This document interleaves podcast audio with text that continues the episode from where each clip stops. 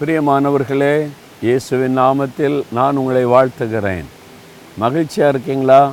சந்தோஷமாக இருக்கேன். நான் மகிழ்ச்சியாக இருக்கேன்.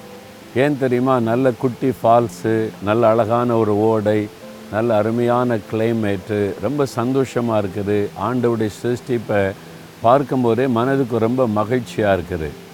வேதத்தில் ஒரு வசனம் இருக்குது பாருங்களேன். தொண்ணூற்றி ரெண்டாம் சங்கீத நாலாம் வசனத்தில் கத்தாவே உமது செய்கைகளால் என்னை மகிழ்ச்சி ஆக்கினீர் ஆண்டவுடைய செயல்கள் நம்மை மகிழ்ச்சி ஆக்குகிறதா பார்த்தீங்களா? அவருடைய சிருஷ்டிப்பு அவருடைய கரத்தின் செயல்கள். இதை பார்க்கும்போது நமக்கு ஒரு மகிழ்ச்சி வருதில்ல. அது மாத்திரம் இல்லை நம்முடைய வாழ்க்கையில் அவர் செய்யக்கூடிய செயல்கள். உங்கள் வாழ்க்கையில் அவர் விடுதலை கொடுத்தது சுகமாக்கினது பாவத்திலிருந்து விடுதலை கொடுத்து சமாதானம் கொடுத்தது உங்களுடைய ஜெபத்துக்கு பதில் கொடுத்தது தேவனுடைய செயல்கள் உங்கள் குடும்பத்தில் உங்களுடைய வாழ்க்கையில் நடந்திருக்குல்ல அதை நினைச்சாலே ஒரு பெரிய மகிழ்ச்சி. ஓ ஆண்டவர் எனக்கு இதை செய்திருக்கிறார்.